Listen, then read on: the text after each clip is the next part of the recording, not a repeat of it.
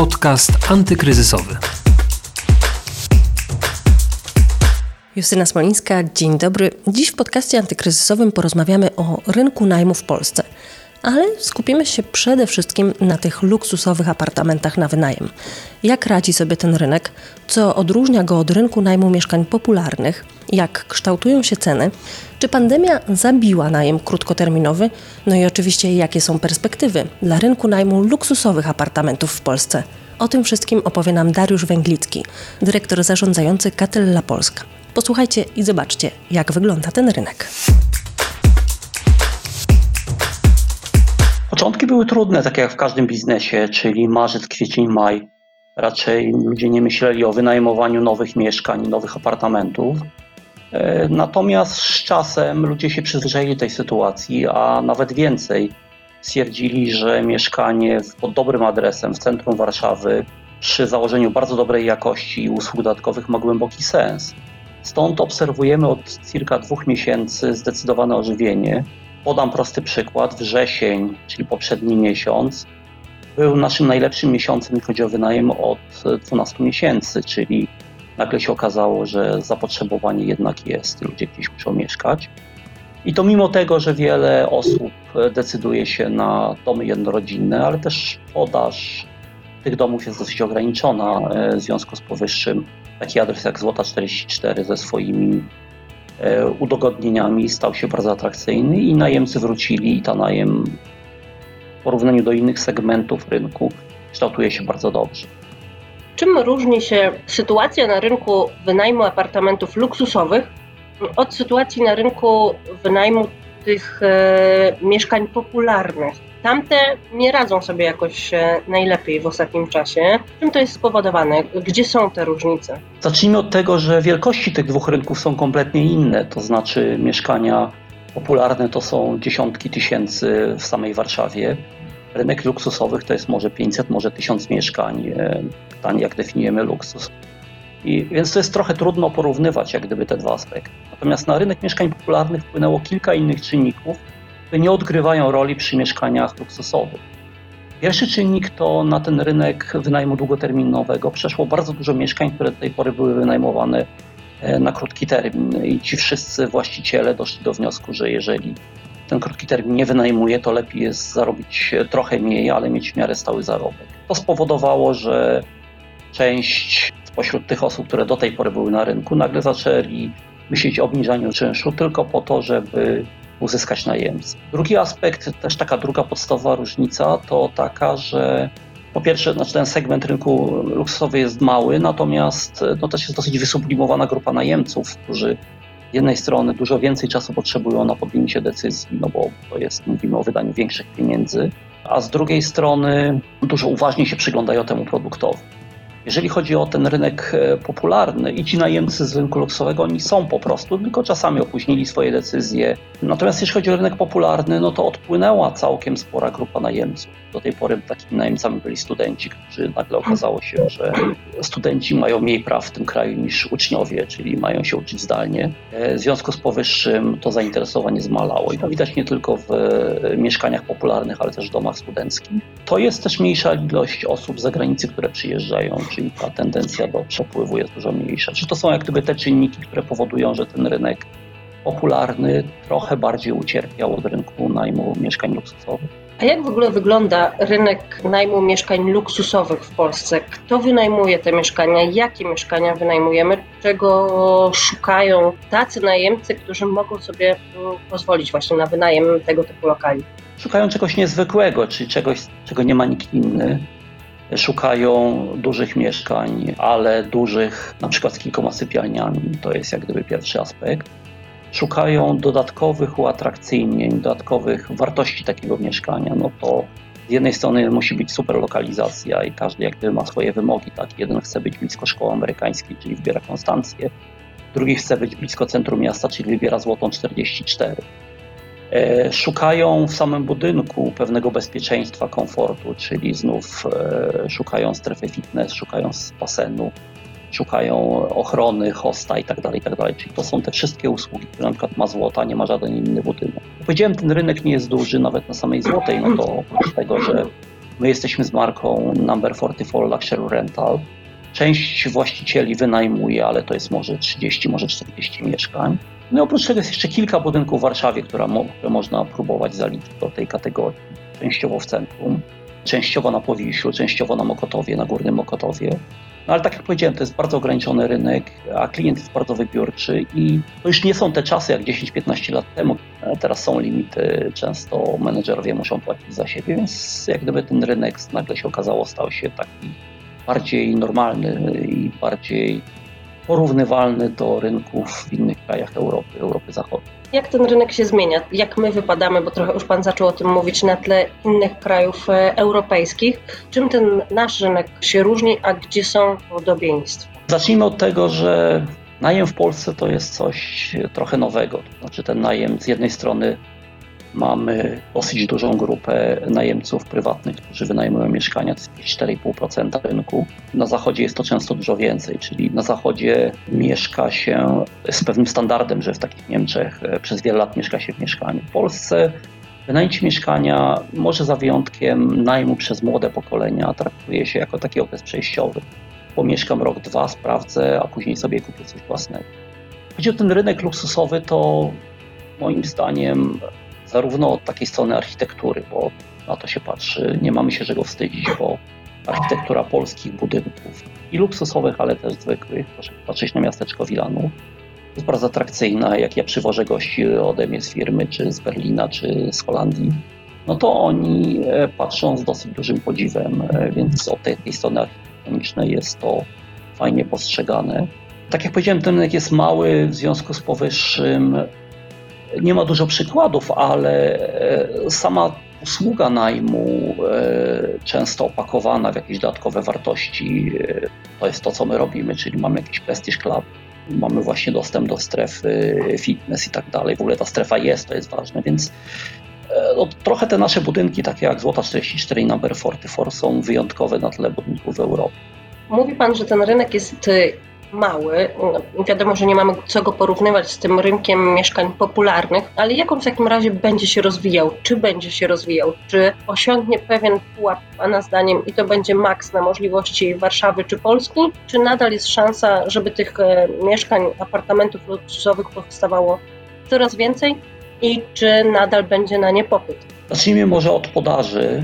No i ta podaż tak, luksus to jest zwykle centrum, tak przynajmniej jest postrzegany luksus i podaż gruntów w centrum jest bardzo ograniczona, więc nie można się spodziewać wysypu projektów, które się pojawią, więc od tej strony ten przyrost nie będzie aż tak duży.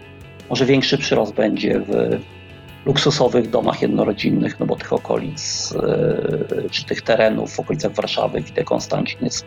Jeżeli chodzi o tą stronę podażową, e, to Rynek będzie się rozwijał powoli, e, ale taką podstawową atrakcją jest to, że ceny nieruchomości luksusowych w Polsce są zdecydowanie niższe niż w innych krajach, począwszy od Pragi, która wydaje się, że powinny być na tym samym poziomie, a w Pradze są 30, 40, 50% wyższe.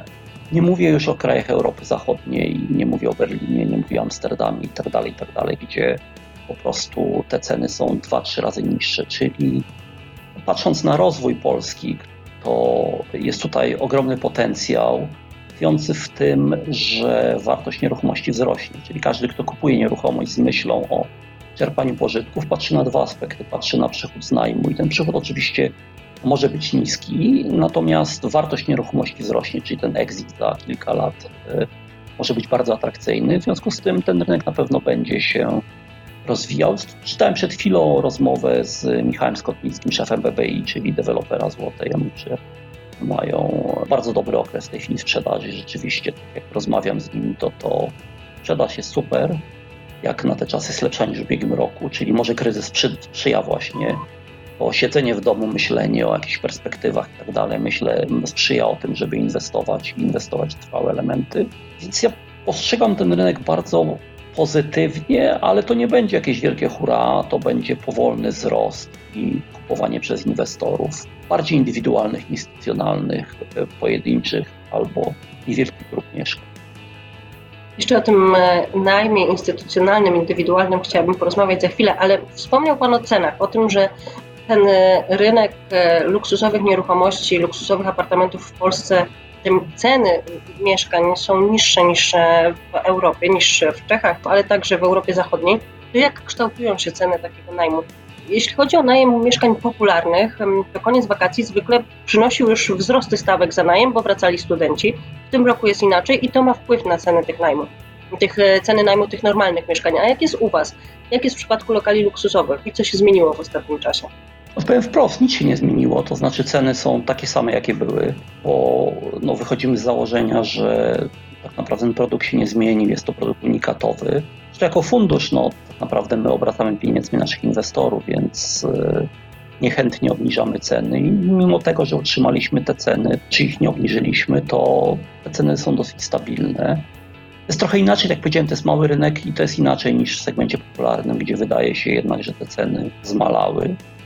Może to wynika po części, mówię tutaj, czy nawiązuje do rynku dóbr luksusowych, że e, mówimy o centrum miasta i to centrum miasta zawsze będzie tą wartością e, w związku z powyższym. Ja nie widzę powodu, żeby, skoro się tak dobrze wynajmuje, żeby, mówię tutaj jako przedstawiciel inwestora, te ceny obniżać.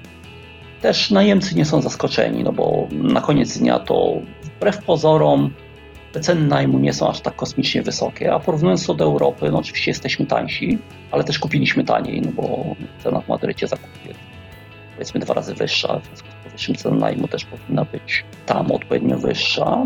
Tutaj nie widzę potencjału wzrostu, jeżeli chodzi o poziom najmu, natomiast widzę pewną głęboką stabilność, która moim zdaniem się utrzyma. Mimo tego, że tak jak powiedziałem, jest bardzo ograniczony rynek, znaczy tych najemców można policzyć e, setkach, może tysiąc, może dwa tysiące, którzy krążą po rynku. No ale oni są przyzwyczajeni do tego, że jest takie. Oczywiście każdy negocjuje, w szczególności każdy Polak negocjuje, no bo to mamy to we krwi, no ale, ale no można ewentualnie zaproponować wartość dodaną. Tak? No ja podam prosty przykład. My, żeby zachęcić naszych najemców, nawiązaliśmy współpracę z takim specyficznym biurem podróży Carter, który wysyła bogatych Polaków za granicę w luksusowe miejsca i na przykład przy najlepszych dealach oferujemy takie kupony na wyjazd nie, do Madonny di Campiglio czy jakiegoś innego, innej miejscowości. E, co jest też jakimś tam argumentem, żeby taki apartament od nas właśnie wynająć. Co w takim razie z wynajmem krótkoterminowym? Czy coś takiego jeszcze w ogóle istnieje? Mm, ludzie wynajmują mieszkania teraz na kilka dni, kilka tygodni, na czas, e, nie wiem, wycieczki do Warszawy, czy załatwienia spraw biznesowych tutaj. Mm, czy coś takiego od czasu pandemii przestało istnieć? Zacznijmy może od takiego nietypowego produktu, który myśmy wprowadzili na złote i nazwaliśmy najem średnioterminowy, czyli taki najem od 2 do 6 miesięcy, bo standardowośmy wynajmować 6 miesięcy. I się okazało, że jeżeli ktoś ma tutaj jakieś przedsięwzięcie biznesowe, które powoduje, że musi siedzieć kilka miesięcy w Warszawie, no to to wtedy nasza oferta jest bardzo konkurencyjna, bo gwarantuje jak gdyby taki większy spokój, tylko kilka mieszkań na piętrze i tak dalej. Chodzi o najem krótkoterminowy. On wrócił, to znaczy nie wrócił wszędzie, nie wrócił w każdym mieście. E, wrócił pewno w miastach turystycznych w okresie wakacji, takich jak Trójmiasto, bo e, było tam bardzo dużo turystów. Mniej wrócił w Krakowie, bo nagle się okazało, że jest dużo mniej obcokrajowców. W Warszawie w jednym z naszych budynków mamy współpracę z takim partnerem, który od nas wynajmuje 15 mieszkań. Podnajmuje to w ramach oferty terminowej. Nie znam jego wyników, ale widzę, ile miejsc, ile samochodów jest zajętych w parkingu na jego miejscach. To e, rozmawiałem też z nim ostatnio i twierdzi, że no to może nie hula tak, jak to było w tych czasach przedcovidowskich. Natomiast udaje im się w miarę zarobić, e, zarobić na siebie. Czyli to potwierdza, że z jednej strony ludzie w celach biznesowych dalej przyjeżdżają, być może często wolą mieszkanie niż hotel, trochę tańszy, trochę większy komfort a z drugiej strony e, też pojawia się trochę obcokrajowców, trochę turystów, trochę ludzi, którzy biznesowo przylatują. E, raczej ludzie tak to robią, że już przylatują nie na jeden dzień, a na kilka załatwiają więcej rzeczy, więc no to ta oferta jest atrakcyjna. Więc ten rynek ucierpiał na początku bardzo, no bo był zakaz.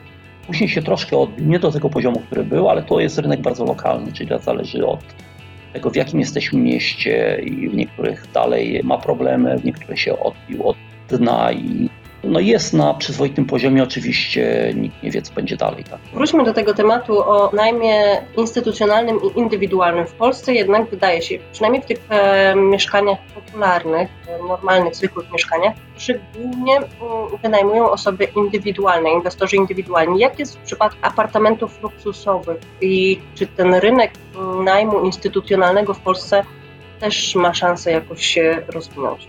Znaczy może zdefiniujmy rynek najmu instytucjonalnego, to jest tak naprawdę cały ten rynek, gdzie właścicielami obiektów są inwestorzy. Tak? No mamy ten rynek najmu, gdzie właścicielami są e, osoby fizyczne, którzy kupili po prostu, żeby mieć jakieś profity, natomiast dalej jest pewna grupa dosyć niewielka na tą chwilę inwestorów, którzy kupili, to jest tam 0,3-0,4%.